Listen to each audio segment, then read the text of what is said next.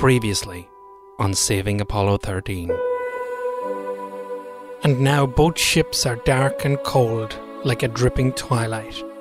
Three, two, one. Lovell says over the com, Houston burn complete. They are now back in their corridor for re entry. But it's that night that Fred Haise gets sick. Lovell notices how bad he looks and they're discussing it when there's another explosion. Okay, Jack, amazingly enough, it looks like we've closed up the loose ends here. I hope so, because tomorrow is examination time.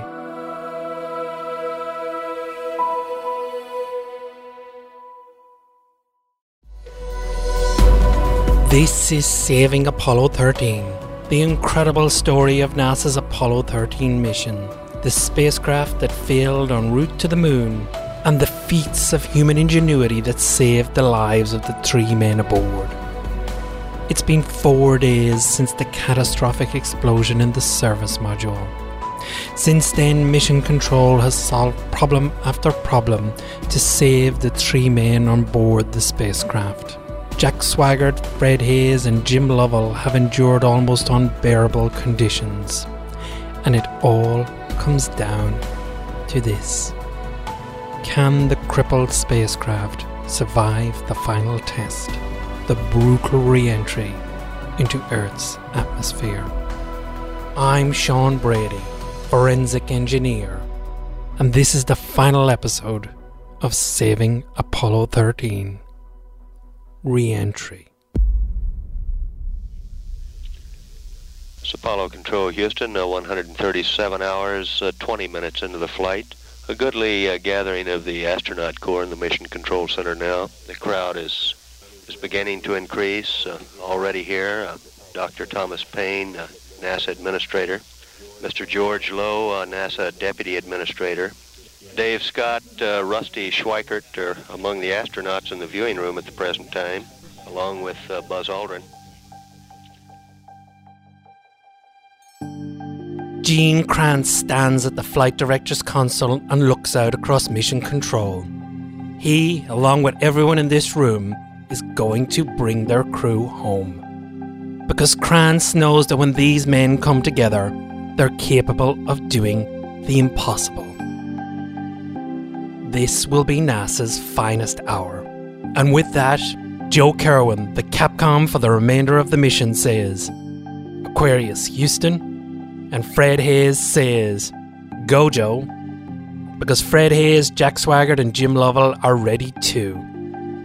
Haise still looks very ill, but they know adrenaline will get them through.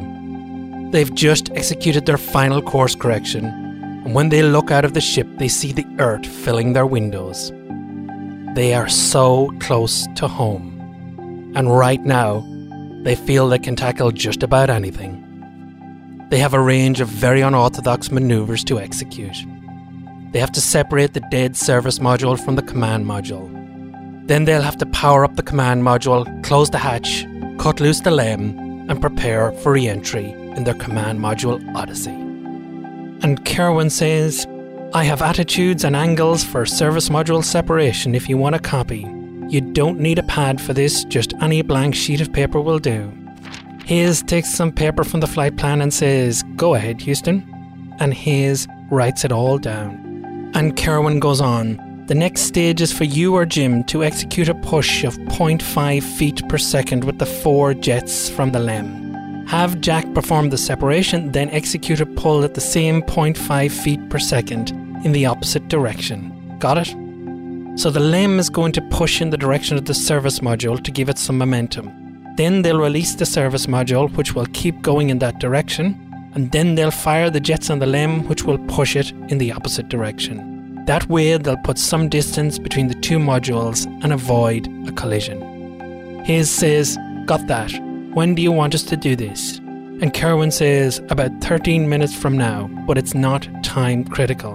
And Lovell cuts over the com. Can we do it anytime? Kerwin says, That's affirmative. You can jettison whenever you're ready. So Swigert springs up into the tunnel and takes his position in the command module. He's floating in front of the instrument panel, staring at the jettison switches, and he sees his taped warning covering the LEM jet switch. Lovell and Haise take their positions in the LEM. All three of the crew have cameras floating beside them. Lovell says over the com, Houston Aquarius, Jack's in the command module now. And Kerwin says, Real fine, real fine, proceed anytime. Lovell shouts up the tunnel to Swigert, Jack, you ready? And Swigert's voice echoes back down, All set when you guys are. And Lovell shouts, All right, I'll give you a five count, and on zero, I'll hit the thrusters. When you feel the motion, let her go. Roger shouts Swigert. He picks up the camera with his left hand and hovers his finger over the SM jet switch. In the LEM, both Lovell and Haise have picked up their cameras as well, and Lovell begins. Five, four, three, two, one, zero. Lovell pushes the controller and the jets activate on the LEM. In the command module, Swigert flicks the switch and shouts, Jettison. The crew feel a pop and a jolt. Lovell pulls down on the controller, which pushes them away from the service module. Lovell calls out, Maneuver complete. Now all three men are glued to the windows trying to see the service module, but they can't see anything. It's not drifting into view. Swigert darts along the windows in the command module, but he can see nothing. He yells down the tunnel, Nothing, damn it, nothing. And Lovell and Haise can see nothing either. And then Lovell finally sees it. It's beginning to drift by them, moving slowly. And it appears to be totally okay, no obvious damage at all. But it's also rolling on its own axis. And as it rotates, Lovell is suddenly shocked by what he sees.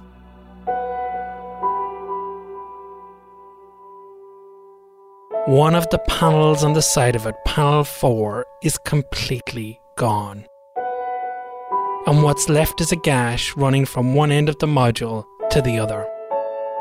One sixth of the outer skin is gone. And hanging out of this wound is insulation and a tangle of wiring and rubber lining. And where oxygen tank 2 should be, is nothing. All that's left is a charred space. But while seeing this damage would have shocked a normal person, this was not the case for Jim Lovell. He's a test pilot, and so are the rest of his crew. Living with risk like this was simply part of the job.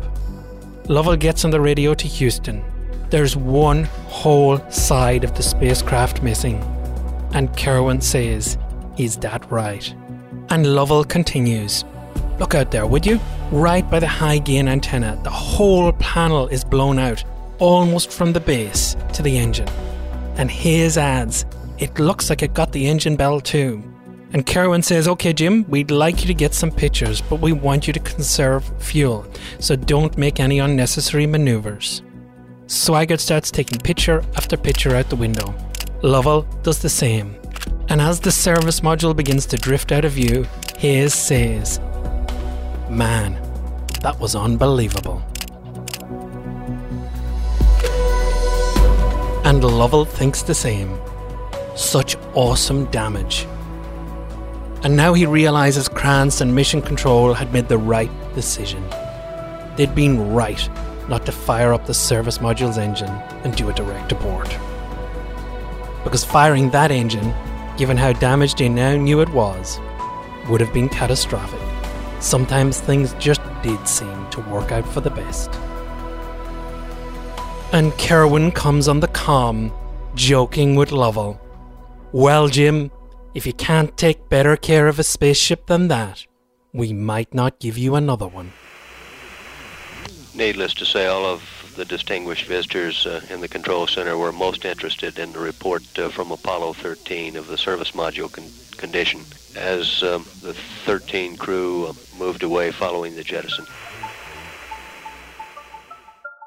But at the flight director's console, this description of the service module damage is very worrying for Gene Kranz. Given that the damage is so bad, the command module could be damaged as well. Specifically, he's worried about the heat shield that covers the base of the conical shaped craft. This heat shield is critical to protect the craft as it goes through the Earth's atmosphere. When the air friction which slows the craft down also heats up the base of the craft to 2700 plus degrees Celsius. If the heat shield's been damaged, craft will burn up and kill the crew. And by now, all everyone is thinking about is the power up of the command module. John Aaron has been sitting in the ECOM seat since 4am and he's ready and the crowd around him is growing. Sy Liebergot is there, and the remaining ECOMs for the mission turn up too. The screen in front of them has shown nothing useful for days, bar the quick temperature check on Wednesday night. Now, if John Aaron and Arnie Aldrich have got it right, and nothing actually shorts out because of all the water in the command module, they hope to bring this ship back to life. Aaron glances at the flight controllers around him, then goes on the loop. Flight Ecom, and Gene Kranz says, Go Ecom, and Aaron says, Ready for power up anytime the crew is. Kerwin says, Roger Flight, Aquarius Houston. Lovell says, Go Houston, and Kerwin passes up, Your go to start powering up Odyssey. Lovell turns to Swigert and motions him towards the tunnel. Swigert has half an hour of work ahead of him. Swigert begins and throws the first switch. Lovell braces himself for a sickening pop and sizzle because of the water. But there's no pop or sizzle. Swigert keeps throwing more and more switches, and slowly they hear the noises of the command module coming back to life again.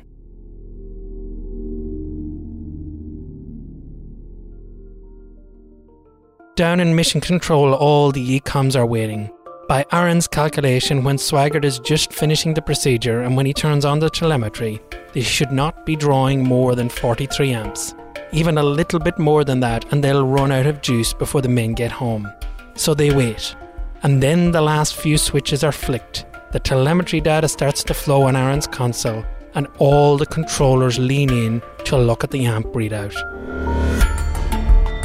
And when Aaron sees it, he swears it's not 43 amps, it's 45 amps. He says, What the hell are those two amps doing there? Sy Liebergot says, I have no idea. Burton says, I'll be damned if I know. And Aaron says, Well, they sure as hell don't belong there. We're blowing half our margin. But Aaron has already turned his mind to solving the problem. And he gets onto his back room. Electronics Ecom. And they say, Go Ecom. Aaron says, Run through the checklist and see what we left on. Roger. Then Aaron turns to the guidance and navigation console, the GNC. You got anything on over there that shouldn't be on? Not that I can see, John. And Aaron says, Well, scan. We've got two rogue amps. Then the backup room comes on. Got it. It's the BMAGs, the backup gyros. Tell the GNC to have the crew shut them off.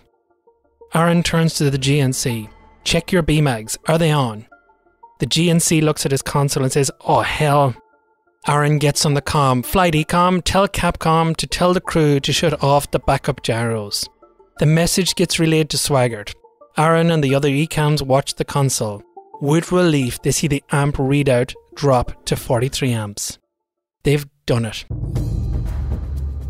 The absolute critical step in the rescue plan that began as crayon drawings in room 210 just days ago has become a reality. Gene Kranz's Tiger team has achieved the impossible. They've brought the command module back from the brink, and from here on, it's all business. They had walked into this room as a team, and they'd walk out of it as a team. NASA has become NASA again tough and competent.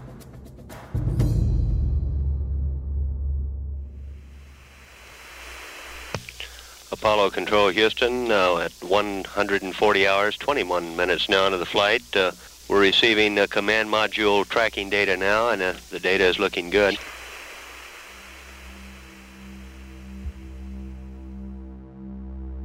In the LEM, Lovell is staring out the window at the Earth when he says to Haise, Fredo, it's about time we bailed out of this ship. Haise says nothing in response, and Lovell turns around to see what's wrong. Haise' eyes are closed and he's bracing himself against the bulkhead. He's deathly pale. His arms are wrapped around him and he's shaking violently. Lovell tries to hide his shock to keep his voice neutral, but he doesn't succeed. Fred, you look awful. Haise tries to dismiss him and says, Forget it, forget it, I'm fine. And at this moment, Lovell doesn't feel bad for Haise. He only feels his admiration for him grow. He says, Yeah, you look just terrific. Lovell floats over to him, and he knows that despite his being deathly ill, he's holding it together right to the end. Lovell asks him, Can you hold out for a few more hours? Haise replies, As long as I have to.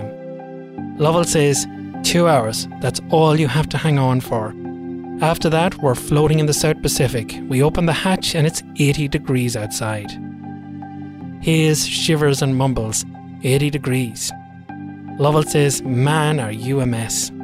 So Lovell wraps his arms around him, and as the warmth starts to travel between them, Haise' shivering begins to subside. Then Lovell tells him to float up the tunnel to Swigert. And Lovell finds himself alone in the LEM. Before he can leave, he needs to change the trajectory of the craft for mission control. This is so the LEM will re enter and drop into a trench off the coast of New Zealand. Lovell adjusts the craft and calls the ground. OK, Houston Aquarius, I'm at the LEM separation attitude and I'm planning on bailing out. Kerwin says, I can't think of a better idea, Jim. Before he leaves, Lovell grabs some souvenirs and he grabs the plaque that was meant to have been attached to the lunar module when it was on the moon. He springs up the tunnel and stows the souvenirs. He is already buckled into his right hand seat, and Swigert's in the left hand seat. This is normally where Lovell sits, but during re entry, it's the command module pilot's seat. Lovell knows that from now on, it'll be Jack who'll be bringing them home. And Lovell says to Swigert, Reporting aboard, Skipper. Swigert looks really self conscious and says, Aye, aye. Then he signs on with his headset and says, OK, Houston, we're ready to proceed with hatch close up. And Kerwin says, OK, Jack, did Jim get all the film out of Aquarius? Swigert tells Houston affirmative, then adds, and we remembered to get Jim out too. And Kerwin replies, Good deal, Jack then what we want you to do is seal the hatch and vent the tunnel until you get down to about 3 pounds per square inch. If the hatch holds pressure for a minute or so, you're okay and you can feel free to release Aquarius. Swigert says, OK, copy that. Lovell signals to Swigert that he'll close the hatch. He pushes out of his couch, retrieves the hatch, and fits it into place over the tunnel. Although they had a lot of trouble with the hatch on Monday night, it seems to fit well now. Lovell floats back up to his seat and Swigert asks him if it's sealed. Lovell replies, I hope so. Swigert flicks some switches and fresh oxygen starts flowing into the command module from its own tank. If all goes well, it should stabilise, and that way they know they don't have a hatch leak. But then Swigert says, Oh no. Lovell and Haise ask what's wrong. Swigert says the flow is too high. It looks like we've got a leak. In Mission Control, John Aaron is looking at the same thing on his console and he says, oh no, as well. The flight controllers around him ask what's wrong. But then Aaron reckons he knows what's going on. The LEM operates at a slightly lower pressure than the command module. And since the LEM has been regulating the pressure in both craft, the air pressure in the command module is lower than usual. So the command module is pumping air in faster than expected but this is to bring the command module up to the correct operating pressure. Aaron reckons air isn't escaping through a leak in the hatch, there just isn't enough air pressure in the command module to begin with. Aaron says to those around him, Sit tight for a moment, I think we'll be alright. And about 40 seconds later, he's right.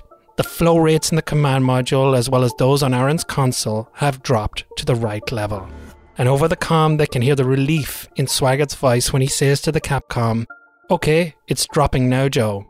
And Kerwin says, Roger, in that case, when you are comfortably ready to release the LEM, you can go ahead and do so. On the mission clock in front of him, it reads 141 hours and 26 minutes. So Swigert says, Do it in 4 minutes? And Lovell replies, Seems like a nice round number. So Swigert says over the com, OK, Houston, we'll punch off at 141 plus 30. and the way that Mission Control has devised to safely release the LEM and put some distance between it and the command module is ingenious. They purposely left a residual pressure of 3 pounds per square inch in the tunnel between the two ships, when usually they reduce it to an almost vacuum. But because of this residual pressure, once the latches holding the two craft together are released, pressure will automatically push the spacecraft apart like a champagne bottle and a cork. Three and a half minutes pass, and Swigert says 30 seconds to LEM jettison, then 10 seconds, then 5. At this point, Swigert rips the no note he's affixed to the LEM jet switch and counts down. 5, 4, 3, 2, 1. Then he flicks the switch. The crew hear an actual pop as the ships separate, and out the windows they see the LEM begin to drift away. Swigert says, Houston, LEM jettison complete. Kerwin says, OK, copy that. Then he adds quietly, Farewell, Aquarius, and we thank you. And uh, for Apollo 13, the age of Aquarius ended at uh, 141 hours, 30 minutes, ground elapsed time. And now all that is left is three men in a command module speeding towards the Earth. Haise then asks Lovell, How do we stand on the moonset check? And Lovell asks, You ready for it? And Swigert answers, As soon as we hit nighttime. Now, this is again an unorthodox procedure to check that the trajectory of the ship is correct. As the ship arcs around the Earth and comes up on re entry, the moon will set behind the Earth. NASA has calculated the exact right time that this will happen if the ship is on the correct trajectory. So if the moon does set at this time, then they know they're on the right path home. So as Odyssey begins to arc around the globe, they pass twilight in West Africa and Western Europe, and by the time they hit the Middle East, it's in darkness. Swigert says, Houston proceeding with the moonset check. Swigert is watching out the window. He's watching the moon descend behind the horizon. He can still see it in its entirety. The spacecraft continues to fall and the moon continues to descend. Swigert says, It's coming down, Joe. We're down to about 45 degrees and it's coming on down. Kerwin says, Roger that. Swigert says, Down to about 38 degrees now. Kerwin says, OK, Jack, sounds real good. With 15 seconds left on the clock before moonset, Lovell says, Get anything, Jack? Nothing yet. Now? Negative. Then Lovell asks again, Now? Just three seconds left? Not yet, says Swigert. But then, at exactly the right time that the Fido, Jerry Bostick, and Mission Control had predicted, the moon drops a tiny bit and the bottom rim of it is obscured by the Earth. Swigert turns and grins at Lovell they are precisely where they need to be for re entry. Swigert says, Moonset. Then he goes on calm and says, Houston, attitude checked out okay. Kerwin replies, Good deal. Less than uh, seven minutes now from time of uh, entry into the Earth's atmosphere. Onboard display now shows uh, a velocity of uh, 33,383 feet per second. Lovell then turns his head and looks at each man in turn. He's remembering his re entry on Apollo 8, and he says to Swigert and Haise, Gentlemen, we're about to re enter. I suggest you get ready for a ride. They check their belts, and Swigert says over the com, Joe, how far out do you show us now? And Kerwin replies, You're moving at 25,000 miles per hour, and on our plot map board, the ship is so close to the Earth, we can't hardly tell you're out there at all. Odyssey is now four minutes out from biting into the atmosphere and beginning re entry. The heat and energy will be intense, and an ionization cloud will build up around the craft. This will cut off all communications between Mission Control and Odyssey for 3 minutes and 28 seconds. And with that, Gene Kranz feels a sense of loneliness. This crew will soon be truly on their own. And to him, this crew is special. They've faced down problem after problem and executed every procedure perfectly, despite being cold and exhausted. He doesn't want to lose them now.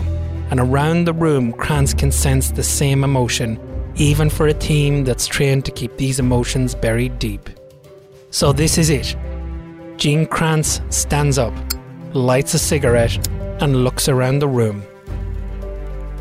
Then he speaks on the comm. Let's go around the horn once more before re entry. Ecom, you go. Go flight. Retro, go. Guidance, go. GNC, go flight. Capcom, go. Inco, go. FAO, we're go flight. And Kranz says to Kerwin, Capcom, you can tell the crew they're go for re entry. Kerwin says, Roger flight, Odyssey Houston, we just had one last time around the room and everyone says you're looking great. We'll have loss of signal in about one minute. And Swigert says, Thank you.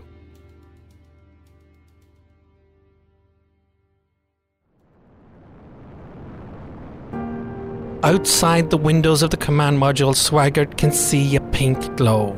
Then he feels the first hint of gravity reasserting itself. Then the pink turns to orange and the orange turns to red. And this light is filled with flecks from the heat shield. And the G forces begin to climb 2G, 3G, 4G, 5G, then even 6G, and all they hear is static.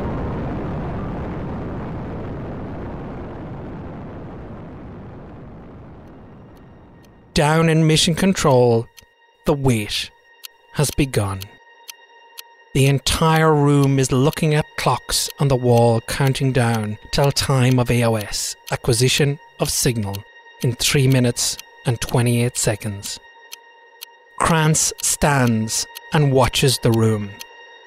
They've achieved so much, but now they could have a damaged heat shield and there's the worry about the parachutes. Would the main chutes, the mains even open? Or would they be frozen solid because they've spent so long in the cold of space? Because if they don't open, all will have been for nothing. The craft will hit the water too hard and the three men will die. But he knows there's nothing he can do about it, and as far as he's concerned, you do all you can and there isn't a sound from the men around him. The air conditioning is running, there's an electrical hum from their consoles, and Kranz can hear the sounds of Zippo lighters lighting cigarettes. Nobody moves. Everyone's still. They're all glued to a big map of the world on the screen before them. The room is full of cigarette smoke and the clocks continue to count down. Here in Mission Control, the uh, scene from the recovery uh, ship Iwo Jima has been flashed up on one of our large screens uh, for all of the flight controllers to watch. We have about one minute to go now from uh, time of end of blackout.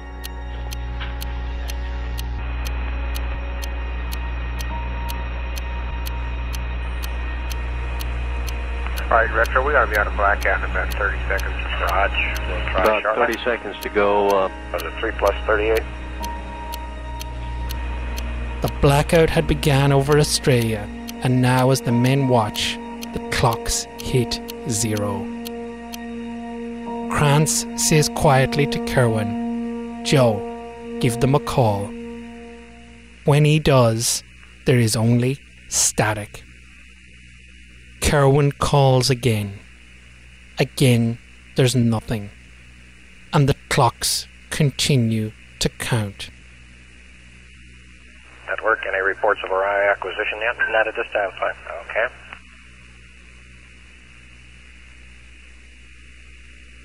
It's now one minute after the expected end of blackout, and they should have had acquisition of signal by now. They should have been able to contact the crew. Kranz can sense the feeling in the room turning to dread. He asks Chuck Dietrich if the clocks are good. Are they correct?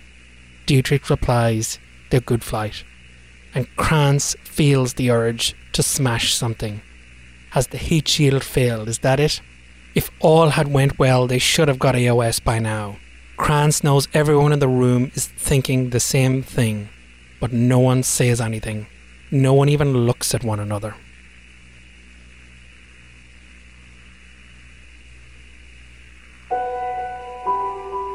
Network, no ARIA contact yet? None of the staff flight. You've got communications with the ARIA? That's affirmative. Okay. In the trench where they've worked so hard to get the trajectory right, there is outright despair. Dave Reed and Chuck Dietrich are having a terrible time waiting. It's obvious to them that the crew are coming in shallow. That's why it's taking them so long. And Jerry Bostick is looking in disbelief around him. Just before the crew had gone into blackout, he'd had a great sense of relief about what they'd accomplished. But now, in the helplessness of blackout where he can do nothing, he feels despair closing in. ARIA 4 is AOS flight. Raj. Capcom, why don't you try and give him a call? Just advise him standing by. Odyssey Houston, standing by, over.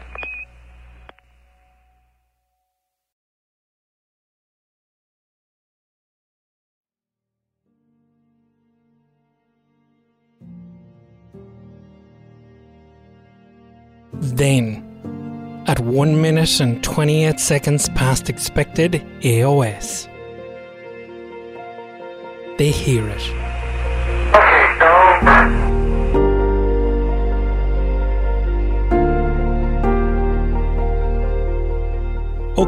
Joe, that's all Swigert says. Okay, Joe. Okay, we read you, Jack. We're looking at the weather on TV, and it looks just as advertised. Real good. In Apollo 13, the re entry has been smooth. The atmosphere has slowed their re entry speed from 25,000 miles an hour to 300 miles an hour. The red light out their window has turned from orange to pink, then to the blue of home.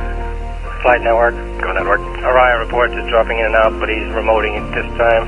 Capcom, why don't you give him a call, see if they can give us the your target latitude and longitude. Odyssey Houston, uh, standing by for your uh, now 67. Uh, when you get it, over. Lovell looks at his crewmates. He says, Stand by for drogue chutes. They drop to 28,000 feet, then 26,000 feet, and then perfectly on 24,000 feet, they hear a pop. And out the window, they see two drogue parachutes fling up in the air behind them. Roger that. Flight uh, Iwo Jima Repile 4 Sonic Boom. Raj. But Swigert knows they're not out of the woods yet. Their main parachutes need to open or they'll smash into the Pacific. The two drogue chutes disconnect and they're so close. The final piece of Mission Control's elegant and carefully choreographed dance to get them home has to take place. They just need their mains to open. And there they are. Three beautiful red and white chutes fly up behind them. They're not frozen and they're working perfectly. Visual contact, flight. Odyssey Houston, we show you on the really looks great.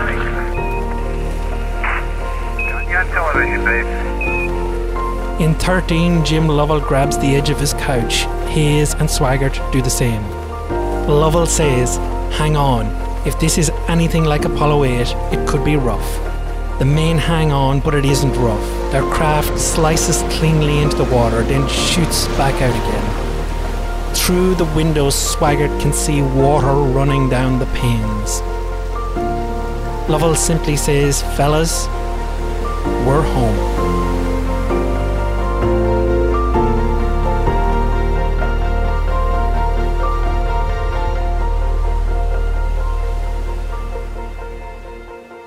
Mission Control goes wild. Joe Kerwin nearly collapses with relief at the Capcom's console. Gene Kranz fist pumps the air, and then he starts crying. He tries to stop, but this only seems to make it worse. So he stands at the console, tears streaming down his face.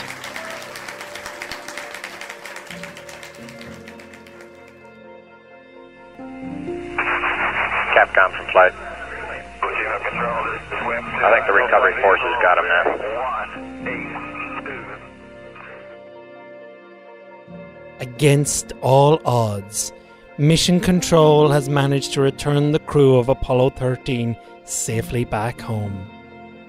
And in the months that follow, NASA will go on to describe the Apollo 13 mission as a successful failure.